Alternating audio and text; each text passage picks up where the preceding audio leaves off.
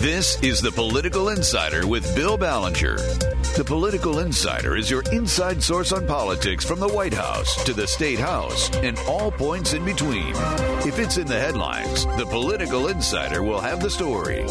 Let's get started. Here's Bill Ballenger.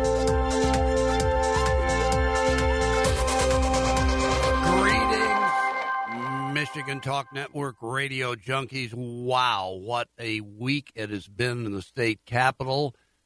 Thursday, following a more than 12 hour session, the State House of Representatives passed a bill that would allow auto insurance customers to choose a range of personal injury coverage from the current unlimited to none and provide a related cut in their rates for that portion of their coverage. And that speedy move came about 36 hours after the Senate had pulled the same feat, unveiling a bill and moving it through the chamber in a single day. In the House's case, it didn't even put the bill through a committee, which provoked outrage from minority House Democrats. Uh, the House version of the bill uh, went a little bit farther in some respects than the Senate bill. The House bill would provide five tiers of personal injury protection, in other words, choice, for auto insurance ratepayers, meaning drivers, with rates for that coverage cut 10% for the current unlimited, 30% for a $500,000 cap, 60% cut for a $250,000 cap and 80% for a $50,000 cap and 100 100% for opting out of personal injury protection altogether. Uh, these rate cuts would have to remain in place for five years, according to the House version. Now, there are these two separate versions that passed very quickly, and differences between the two versions are going to have to be ironed out. And meanwhile, Governor Gretchen Whitmer has said she will probably veto either one of these if they reach her desk in their present form. She's been pretty quiet about auto insurance rate reform up to this point, but she's been very vocal about fix the damn roads, saying, I want the money that I called for in my campaign for governor to fix the damn roads if it has to be tied to the budget or tied to auto insurance rate reform for me to get it, that is what I'm going to insist upon. So it's setting up a showdown between uh, Whitmer and the Republican led legislature, and whether that's just days away uh, or whether it's going to be sometime off in the future, we can't be sure because probably the House and Senate majority Republicans are going to uh, try to resist uh, coupling what they're trying to do with auto insurance rate reform, which we got to be very clear about this, is a big achievement, what they've just done. The first time in nearly 40 years uh, that the legislature has gotten this far with an auto insurance rate reform bill. They don't want to couple this with the budget or with fix the damn roads, uh, whereas the governor plainly does, and she's looking for some kind of grand bargain, it looks like, where all these goals will be met simultaneously, and everybody, maybe, uh, she is saying or implying, will go home cheering and claiming uh, kumbaya, we all work together, we got it done, we're all heroes, we all deserve the credit. That's what she wants. Republicans don't seem to be too interested in that because seemingly the price they would have to pay is to come up with votes that calls for up to a 45 cent per gallon increase in the state gas tax. So uh, hold your hats, folks. Uh, we're in for a bumpy ride ahead in the next few weeks.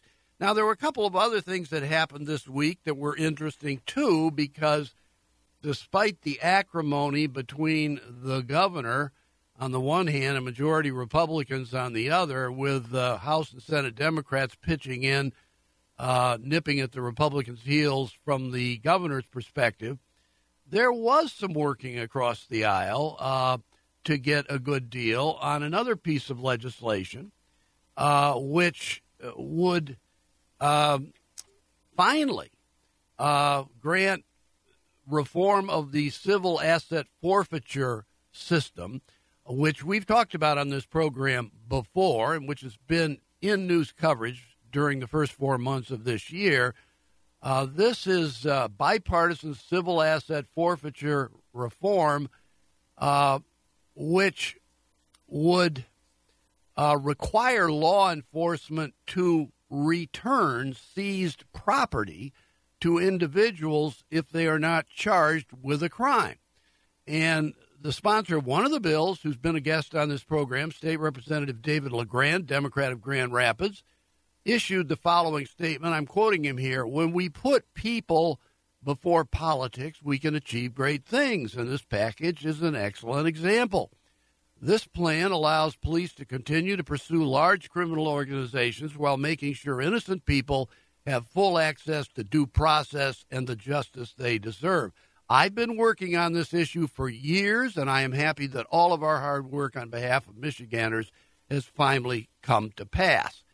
Uh, that's the good news. Um, but over in the House, when it comes to auto insurance rate reform, the House Democratic leader was so angry at the way things proceeded apace there with no committee hearing at all on the bill that the House Republican majority took up to reform auto insurance rates that she said in a floor speech that the Speaker of the House, Lee Chatfield, a Republican of Levering, had looked her right in the eye and lied uh, she said uh, in a press release and in a statement uh, that, quote, instead of working across the aisle to get the best deal for drivers, House Republicans rushed through a bill in the dark of night that only lowers costs for five years before insurance companies can once again jack up drivers' rates. That is wrong, and Michiganders deserve better than another insurance industry handout.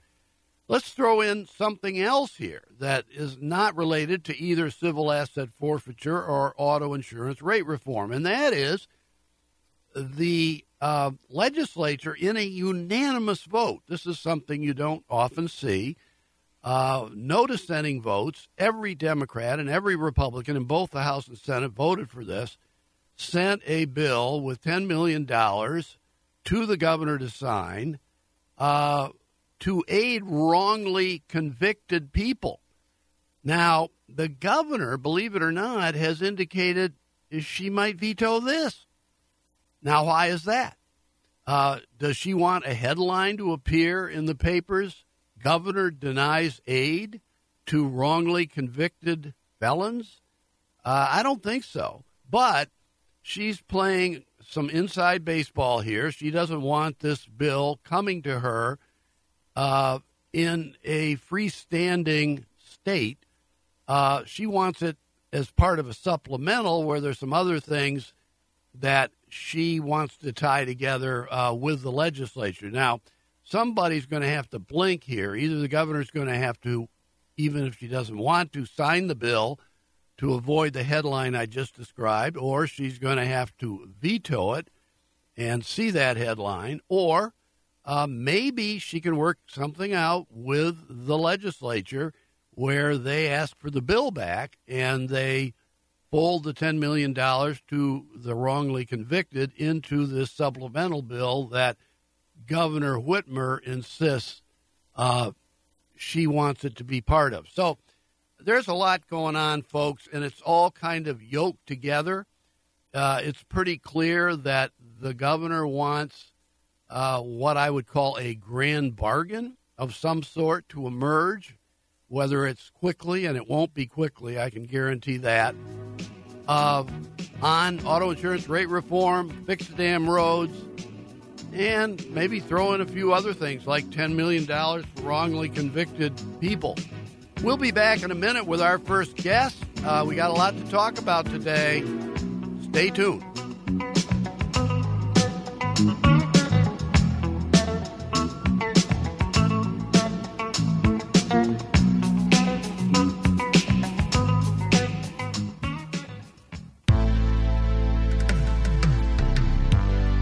This is MTN, and you're listening to the Political Insider with Bill Ballenger. Here's Bill. We have returned. We've got an exciting new guest, Senator Lana Theis, Republican of Brighton.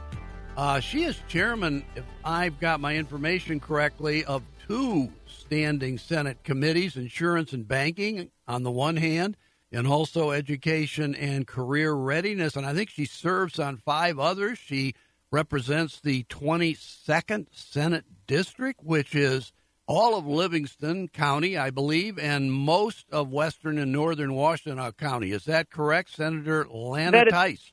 That is correct. Very much so. Well, thanks. Good morning. Good morning, and thanks for being with us. Look, um, I've kind of described at the beginning of the program uh, as quickly as I could, and it was tough. Uh, what happened this week and these two different versions of auto insurance rate reform that passed the Senate first, um, where you were chair of a very uh, crucial committee, insurance and banking, and you were really uh, in a pivotal role uh, during the first four months of the year on this. Uh, and uh, then the House uh, passed their version of the bill, and now it's apparently headed for some kind of a conference or resolution of differences between the two versions, and maybe you can straighten that out, whether these are two different bills or whether the House passed an amended version of the Senate bill, and the governor issuing uh, guarded threats to veto either one of these bills if they get to her desk in the present state. How do you read things right now? Well, that's a pretty broad launching pad. So let's start at the beginning with that. Uh, the Senate had their own version of the bill, and yes, we took four months of testimony on the issues associated with the bill. So for the folks who claim that we didn't, that this was pushed through, no. Uh, actually, we've been discussing the issues associated with auto no fault for literally decades, and we've known that there were significant problems with it for literally decades. So the the, the Senate passed their version out, um, and that was SB one. The House had a completely separate bill, but they started with the baseline. They they blanked it out and started with the baseline of the Senate bill that was SB one, and then they added their own subtle differences to it. And so what we're going to be doing next is taking a look at it. We're going to look at identify the subtle differences between the two. We're going to work to reconcile them, and that's that's ongoing right now. We're working to make sure that we're going to be uh, moving forward with a very strong bill that looks to reconcile these differences. Our primary focus, both houses have agreed on this, that we, what we want is a very competitive insurance market. We want significant savings for Michigan's drivers. Everybody that walks outside the door, I'm not even sure you have to knock on a door to hear people screaming for savings in the insurance market. Everybody wants that. We all know that that's what we need. Uh, and all we can do is put a solution on her desk. What she chooses, what our governor chooses to do with that is, is, is obviously entirely up to her. But it is, it is incumbent on the legislature to come up with solutions. That's our job. And so we have worked our tails off to come up with those solutions.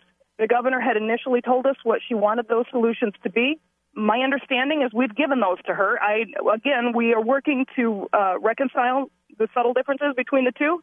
We're going to put a solid solution on her desk, and we're going to do that within days, not weeks. So you think this might actually happen? Let's say even by the end of next week, this whole thing might be done, a bow on it, and it's on the governor's desk, whatever she decides to do. I have been told by my leadership that we're doing it within days, not weeks. Now, what, how many days that is, I can't tell you, um, but that's what I've been told. Days, not weeks. Well, are you planning to bring the governor herself and/or her administration into the talks uh, between the House and Senate, trying to resolve this issue? Or are you just going to do it between yourselves and the House and Senate and not include the governor? Been invited from the very beginning to be a part of every discussion. She's never been excluded in this.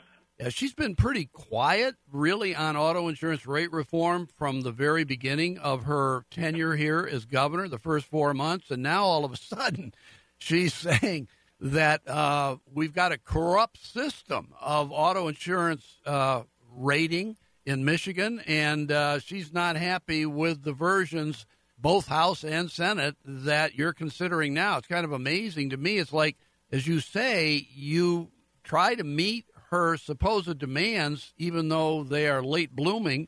And it's like she's kind of moving the goalposts all the time, uh, claiming that the lower costs are not guaranteed. Uh, you know, maybe catastrophic care coverage isn't going to be protected. Uh, medical costs are not going to be reduced sufficiently. It's not going to reduce lawsuits. I mean, these are all things that the Democrats in the House and Senate, and for that matter, the governor, are complaining about. How do you address that? I I can't speak on their behalf. I can tell you that what we have done literally for years, because this isn't a this has been a primary issue for me for years. What we have literally done for years is looked at the issue, looked at the solution. What both the House uh, committee and the Senate committee has done is brought in the subject matter experts on the issue and said, bring us the solutions. Then these solutions were carved into this legislation. With respect to her complaints on many of these issues, I would tell her, look across the country. The rest of the country is doing many of the same things that she's complaining about, and still, and yet, all of their rates are significantly lower than ours. So the complaints that she has are not our problem. Our problem is unlimited lifetime medical with no cost restrictions whatsoever. So when uh, one of the examples that were given in front of one of my committees is that there was a, a series of MRIs that were performed. The hospital accidentally billed the health insurance instead of billing the auto because they didn't realize it was an auto issue. They billed health insurance um, and if the numbers aren't exact, forgive me, but they're very, very close. $2,666 for these MRIs. Then they realized it was auto, and then they billed auto $35,400 for what exactly what happened. So same procedure, same process, everything. That was the difference in cost between health and auto. If you want to know why your auto insurance medical bills are so expensive, there you go. That's exactly why. These are the kinds of things that need to be solved. But what we're not looking at when people are busy making it a political issue, and I would argue that seems to be what's happening at the top when the goalposts are constantly moving, is we're missing the things like our seniors. I got a phone call from one of my senior residents and in January who was he was very, very upset. He had to sell his car because he was sitting down with his fixed income. He owned his car he owned his home. He could afford his utilities. He could afford his food. But he had to make a choice between his medicine and his auto insurance. And he needed his medicine to live. But he told me he had to give up his freedom. He doesn't have any family. And his freedom was his car. And he had to sell that because he couldn't afford his auto insurance and he wasn't willing to break the law. He said he'd never been a lawbreaker before in his life and he wasn't about to start now. We should never do that to our residents and we are forcing them to be in this position.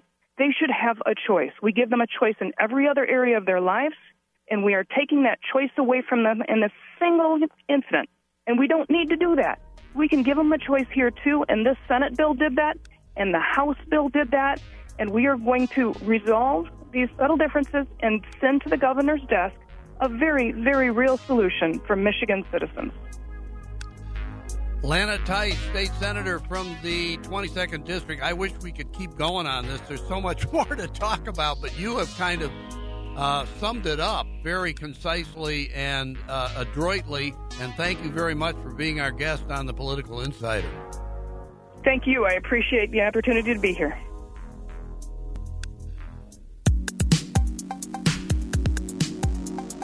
You're listening to the Political Insider with Bill Ballenger on MTN. Here's Bill. We are back, and we've got another great guest, Representative Robert Wittenberg. He is a Democrat from Huntington Woods. He used to be from Oak Park, but they're both in his district. It's the 27th State House District in southeastern Oakland County, and he's got, I believe, six cities and Royal Oak Township in the district, beside the two communities I just mentioned. He also represents Berkley and Ferndale and Hazel Park and Pleasant Ridge. Is that correct, Representative Wittenberg? That's correct. Yeah, we have seven seven wonderful communities down in southeast Oakland County. Uh, actually, I can do it real quick: Berkley, Huntington Woods, Oak Park, Ferndale, Pleasant Ridge, Hazel Park, and Royal Oak Township. So those are the seven different communities. Wow, you rattle them off there. Um, yeah, just don't ask me to do it backwards. okay. Well, look, I'm going to ask you just first of all, very quickly, um, Sure. about auto insurance rate reform and what the House did this week, uh, following what the Senate did. Where are things right now? What do you think? Well, I, you know, I, like I think there were actually some decent things that they had in the bill, um, but overall there were a lot of questions, and I think the biggest question was why we would rush it through. Um, you know, there we were given about eighty something pages that we had to look through uh, and then vote on within a few hours. Uh, and this is a broad, sweeping change that we're doing to our state. And if we really want to uh, have lasting impact and, and have everyone have their input, I don't think we should be doing it uh, at two, voting on it two in the morning. You know, like uh, any of our listeners, if you're given uh, papers to sign for a mortgage or something, and they say, "Here, take this right now," you have to you have to decide if you're going to do this right now. You'd be like, "Wait a second, I want to really look this over and vet it." Uh, so the process was really an issue. Um, you know, there's some policy questions as well that I have, um, but we weren't given the opportunity to really go through it. So I really hope that um, we're given the opportunity to really vet everything, go through it, and that it's also a, a discussion where we're included because you know I've, I've been the, on the insurance committee. I'm the minority vice chair of insurance this term. Uh, I know they you know they, they brought together the select committee on auto insurance, um, but I would like to have been part of that discussion and that negotiation. So uh, I really hope that we're given that opportunity. Uh, but but we need to address it. We our, our rates are too high. We know that, and so I look forward to hopefully being able to work with them to get everyone on the same page. Okay, let's switch gears here. Now, uh, Earth Week was, uh, or Earth Day anyway, was last month, I think. Uh, But Yep. uh, uh, to a certain extent, because of that, um, you introduced legislation, I believe, uh, House Bill 4500, to repeal a Public Act uh, 389, which was passed three years ago, 2016. Uh, it was enacted in response to Washtenaw County preparing to enact a 10 cent fee on plastic and paper grocery bags, a policy that sought to incentivize grocery shoppers to transition toward environmentally friendly reusable bags. Um, you'd like to get rid of that and allow local communities to have the option to do that if they want to. Uh, what's going on here? Do you think you're going to get a hearing on this bill? Is there any chance uh, you could get it passed? So I appreciate you, yeah, bringing that up. Um, so what happened was there was, you know, a community, as you said, Washtenaw. They were looking uh, to put some kind of, you know, they wanted to regulate in some way, uh, and then at the state level, what was voted on was to take away local control. Um, so they wanted to either tax and regulate or ban, and then the state came in, and you know what we voted on. Obviously, I was opposed to it. Uh, was banning the banning, uh, and then I, you know, came in just to repeal it. And the catchy phrase was banning the banning on banning plastic bags uh, in single-use containers. So it actually got a lot of, because of the catchy title, it got a lot of traction even nationally. Um, but all we're doing really is saying this is about local control, that local communities should be able to decide how they want to regulate uh, and tax or ban Okay. single use containers. And so we actually did have a Republican who signed on to this, uh, Gary Howell, uh, who is the chair of uh, natural resources. So we were hoping it was going to get referred to that committee because if it would have, he um, he said he would bring it up for a hearing. So we're going to try to get it reassigned if possible. I don't know if that's going to because again, this was just passed with uh, all Republicans voting on it a couple years ago, and most of those Republicans are still in the legislature. So I don't know if the chances are good, but I Yeah. want to continue having that conversation because to me, it's most about local control. I think each Okay, well, let's- let's knows get- what's best. Let's get to the uh, issue itself, uh, and Yep. that is uh, to get rid of plastic, and uh, for that matter, apparently get rid of paper and go to reusable bags. Will you tell me what are reusable bags and why? What's going on here? So those would be like the cloth bags that you get, um, so that you could use them over and over again instead of single-use uh, plastic bags or any other bags, even paper bags. Exactly, where you might only use them once and then get rid of them. Uh, we want people to be more mindful of what they're using and how it impacts the environment. So these reusable cloth bags would be very helpful to really push. And again, I'm not saying that banning is the only option. Taxing is a good idea as well. Let's say they do want to keep some plastic bags in case you know some people come through that forgot their bags. Uh, to have even a tax just makes them think twice in case they want to take three bags for four items. You know, they don't need to do that. I want people to be mindful of how they are impacting the environment. Well, give us some statistics about, you know, the impact of plastic. I mean, didn't the Rochester Institute of Technology find that 22 million pounds of plastic flow into the Great Lakes annually? Stuff like that. that's that. exactly it. Yeah, yeah. So that's that's the same study that that we we saw, uh, and then we you know we talk about even uh, Congresswoman Haley Stevens is having some uh, hearings on the impact. There's the the Great Pacific Garbage. I forget the the way it's phrased, but there is a a big mass of plastic in the Pacific Ocean that's twice the size of Texas. And so this is what we want to address. And so this is a way to address that is again to change people's thinking and their mindset as far as what they're going to use and how excuse me and how they're going to use uh, plastic containers.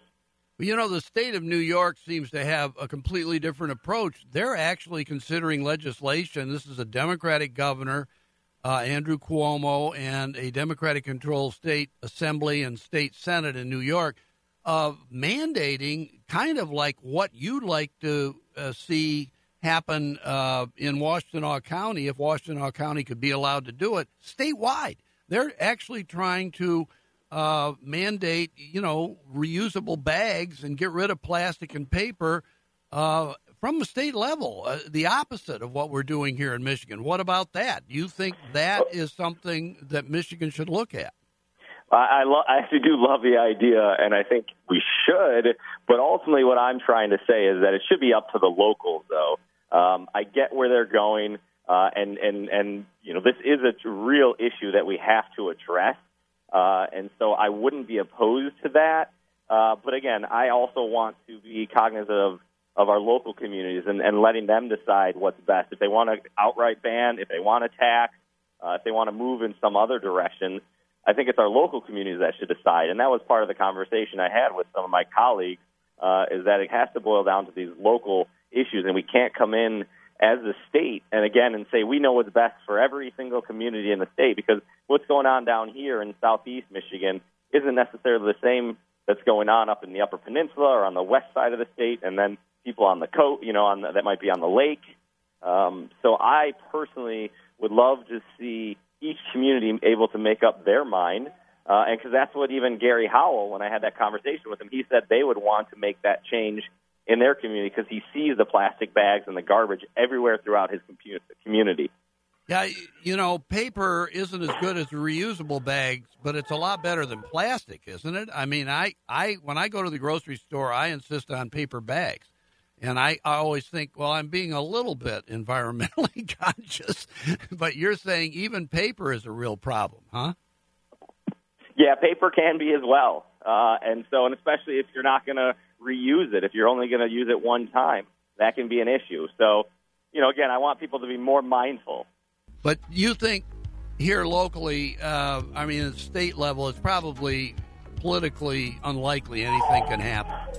Yeah, I would say so. I mean, listen, we want this conversation to be had, but I know the chances of the same legislators that voted on this a few years ago are still in the legislature. Right. Listen, we could keep going on this. It's a great uh, subject for debate. Thank you so much, Representative Robert Wittenberg from Huntington Woods, for there being you our got guest. it, Bill. Thank Always you. a pleasure speaking Thank with you. you. Happy to ha- happy to be here with you. Thanks Thank so much you. for talking. Thank you. Bye bye.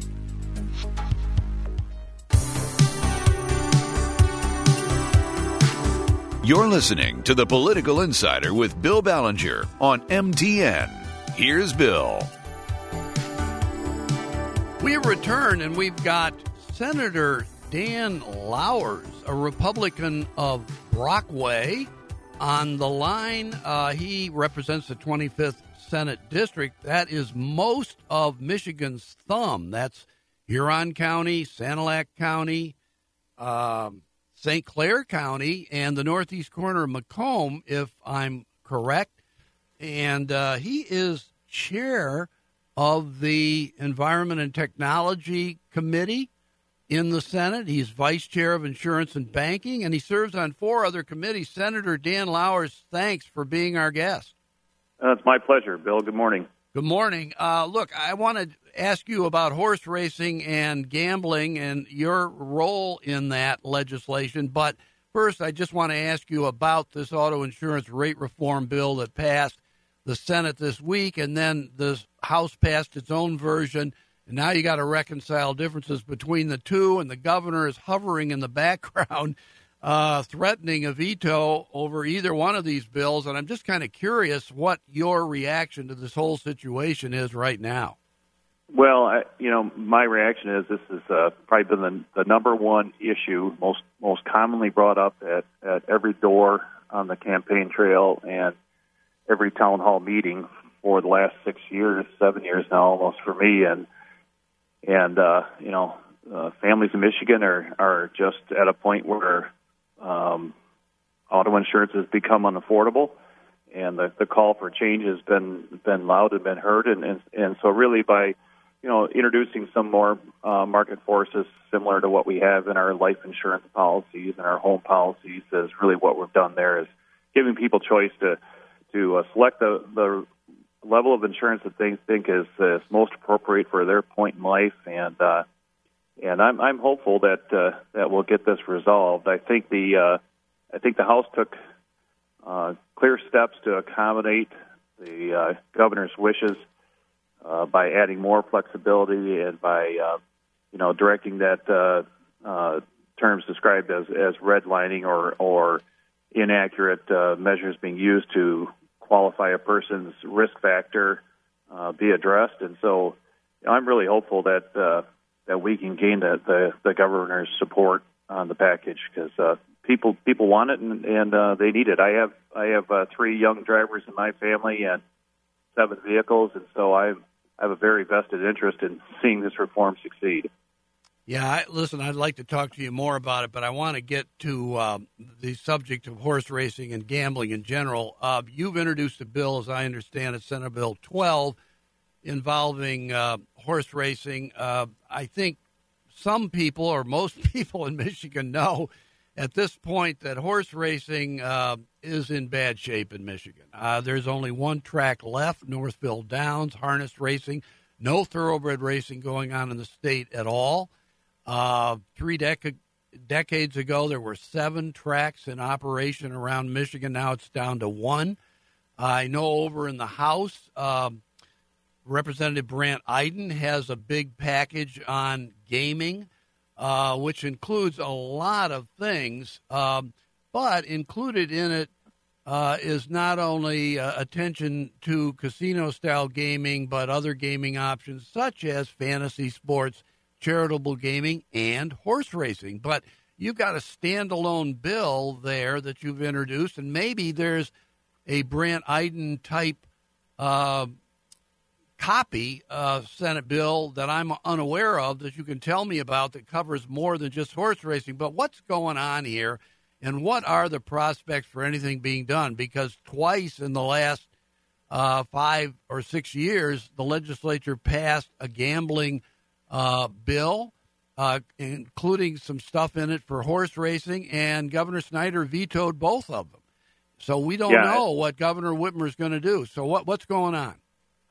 What what's happening, and, you're right on in your assessment there. Included in the uh, the package of what we refer to as iGaming. So it's you know using the internet, um, using your cell phones is really what it gets down to. Is a is a bill um, that Dr. Hank Vaupel, um, House Representative, who's who's very is a veterinarian doctor, very experienced in horse racing, has been um, included in that package. It's his bill, and and uh, and so we we are a part of that discussion, and and uh, really it amounts to uh, horse the the way people place bets today has moved from like the way people shop quite often from from going to the store and and and buying your item to um, using your phone to, to search it out or your computer to search it out ahead of time and making that transaction. And, and that's what people are doing today in horse racing quite often. They are uh, able to place their wager on their phone, just using the convenience of their cell phone, uh, as opposed to walking up to the the tote machine, as we call them in the, in the horse tracks, and and placing that bet. And that's really uh, probably the largest part of what has caused the demise of horse racing in our state. Um, uh, people like their convenience and, and they're they're using it. But unfortunately, in Michigan, our laws do not allow that to happen. And so what happens is people are placing bets. Um, they're quite frankly not not legal in the state, but they're placing bets, and, and the the track is not benefiting. Uh, the horse is not benefiting the owners, the, the the people who support that industry with the hay and the straw, and and, and the guys who muck out the stalls. Uh, so we're just trying to catch up to the technology with this package and and allow uh, people to legally place their bets on horses on horse racing uh, within our state uh, using using their cell phone or using a computer. If you legalized um, internet uh, cell phone betting, uh, how much do you think it would increase the so-called handle um, for horse racing in Michigan? I mean, how much could legally be recognized uh, by comparison to what's being bet on horses now in Michigan? Well, what we're seeing from other states that have already uh, taken this step is it's hundreds of millions. So it's it's really uh, it's a huge opportunity, and it's really the the single best opportunity for maintaining horse racing in our state. As you said, we're down to one track, and, and that track even has an option to to be uh, sold at this point, uh, pending. So um, it, it you know the the passage of, of these measures is probably um, going to determine whether we continue to have horse racing in our state or not. It's, it's that simple. Was there anything in the uh, gambling legislation that passed late last year that Governor Snyder vetoed more for horse racing beyond uh, cell phone betting? Was there anything more in there for horse racing? No, that that was all was limited to, and and actually, you know, we understand that that uh, uh, the only reason it was vetoed had had to deal with uh, some of the the internet gaming provisions for casino style uh, betting, not not uh, was not a, really related to the horse uh, betting part of it, uh, but because of a tie bar, uh, when one went down, our, our horse bill uh, was rejected as well. So um, I think that uh, uh, Chairman Iden has been working hard with the casino and, and with the with the governor's office uh, to make sure that they've got uh, those issues resolved. And if that is the case, then uh, I think the support is there. The, the consternation at this point is really over um, taxes, and in particular, um, lottery, Michigan Lottery, which which operates through uh, cell phones and internet internet style uh, uh, lottery t- participation, um, is concerned that uh, that they may uh, see a, a decrease in the amount of uh, lottery uh, wagers, I guess, if you will, um, because of this. And so that's that's the holdup at this point, and they're they're working hard to to resolve that so that we don't see a a negative response to the school aid fund, which benefits uh, directly from from the money that is transacted for lottery. Do you see your bill getting a hearing soon? And do you think the prospects for either this bill or maybe Representative Vaupel's bill over in the House going somewhere in this session? Absolutely, absolutely. I think we are we are weeks away. Um, I think we've got a, a early June uh, target right now for resolution of the of the uh, impact of school aid fund um, on the iGaming bills. Once that's resolved, I, I, I think we'll see the House uh, turn that package out, and uh, once that happens, we'll we'll take it uh, take it right up in the Senate because uh, timeline wise here, um, you know, we need to get this package done before you know by by early fall, late summer, in order for plans to be made uh, for the coming horse racing season.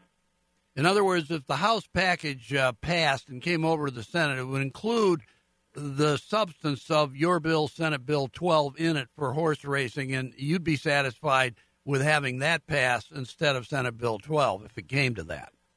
Absolutely. My my goal is is not to not to own this bill, if you will, as as much as it is to provide the opportunities that are that Michigan horse racing needs to to come back and and, and you know flourish in our state. Yeah, well, listen, I wish we could talk some more about this, but good luck to you because horse racing definitely needs some help in Michigan. It's uh, been beaten down to almost nothing. One track left, and you're the savior riding to the rescue. Senator Dan Lauwers. Let's, let's, let's hope for success. Absolutely. Thank you very much. Thank you, Bill.